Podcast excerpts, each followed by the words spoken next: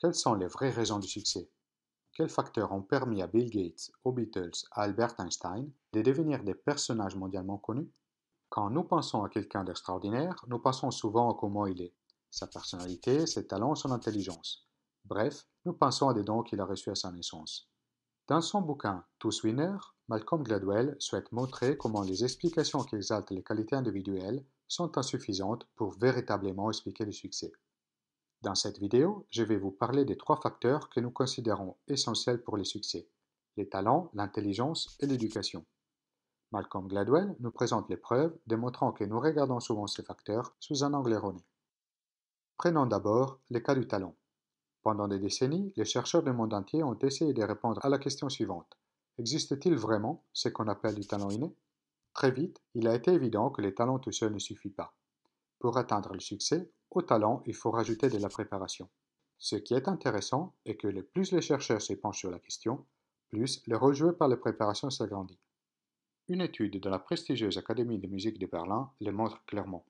Prenez les violonistes du conservatoire et divisez-les en trois groupes. Les stars, qui deviendront des solistes de renommée, les bons, qui deviendront des professionnels de la musique, et les moyens, qui difficilement passeront les caps d'amateurs.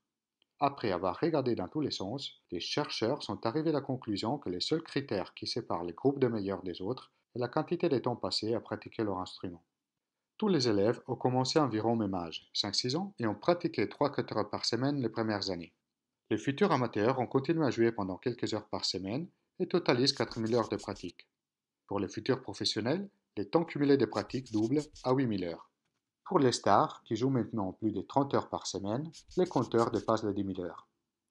À noter qu'aucun naturel n'a été trouvé dans l'étude. Personne s'est retrouvé dans les groupes de stars sans avoir bossé ces 10 000 heures. Le contraire est vrai également. Il n'y a pas non plus de nuls, qui après avoir travaillé aussi dur que les autres, ne se retrouvent pas au sein du même groupe. On parle souvent de cette notion comme la règle des 10 000 heures qui permet d'atteindre l'expertise dans un domaine donné. C'est cette pratique très assidue qui a permis aux Beatles et à Bill Gates, une fois leurs 10 000 heures atteintes, de percer dans le monde des concerts ou dans l'informatique. Cela ne signifie pas qu'avoir du talent est optionnel pour avoir du succès. Il est clair que les violonistes de Berlin, comme les Beatles et Bill Gates, ont des facilités naturelles dans leur domaine. Mais le succès n'est pas le fruit d'un talent hors norme, c'est avant tout leur préparation qui est hors norme. Passons maintenant à l'intelligence. La représentation plus commune de l'intelligence est l'équation intellectuelle, les numéros qui représentent notre capacité à compléter des tâches logiques complexes. Nous pensons que plus un individu a un QI élevé, plus son intelligence lui permettra d'arriver au succès.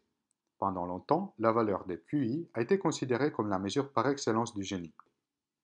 Cette fois-ci, c'est une étude sur des élèves d'une école primaire à Californie, datant de 1921, qui montre que nous n'avons pas forcément raison à penser ainsi. Parmi plus de 250 000 élèves, l'étude a identifié les 1500 avec les quotients intellectuels plus élevés, c'est-à-dire les 0,6% des élèves les plus intelligents. La vie de ces enfants prodiges a été enregistrée pendant des décennies, avec l'objectif d'en mesurer les exploits attendus extraordinaires. À la plus grande surprise des chercheurs, les performances de ces 1500 génies n'ont pas été ni plus ni moins que celles d'un quelconque groupe de jeunes élèves. Comment est-ce possible? Pourquoi une intelligence aussi prononcée n'a pas produit des résultats prodigieux?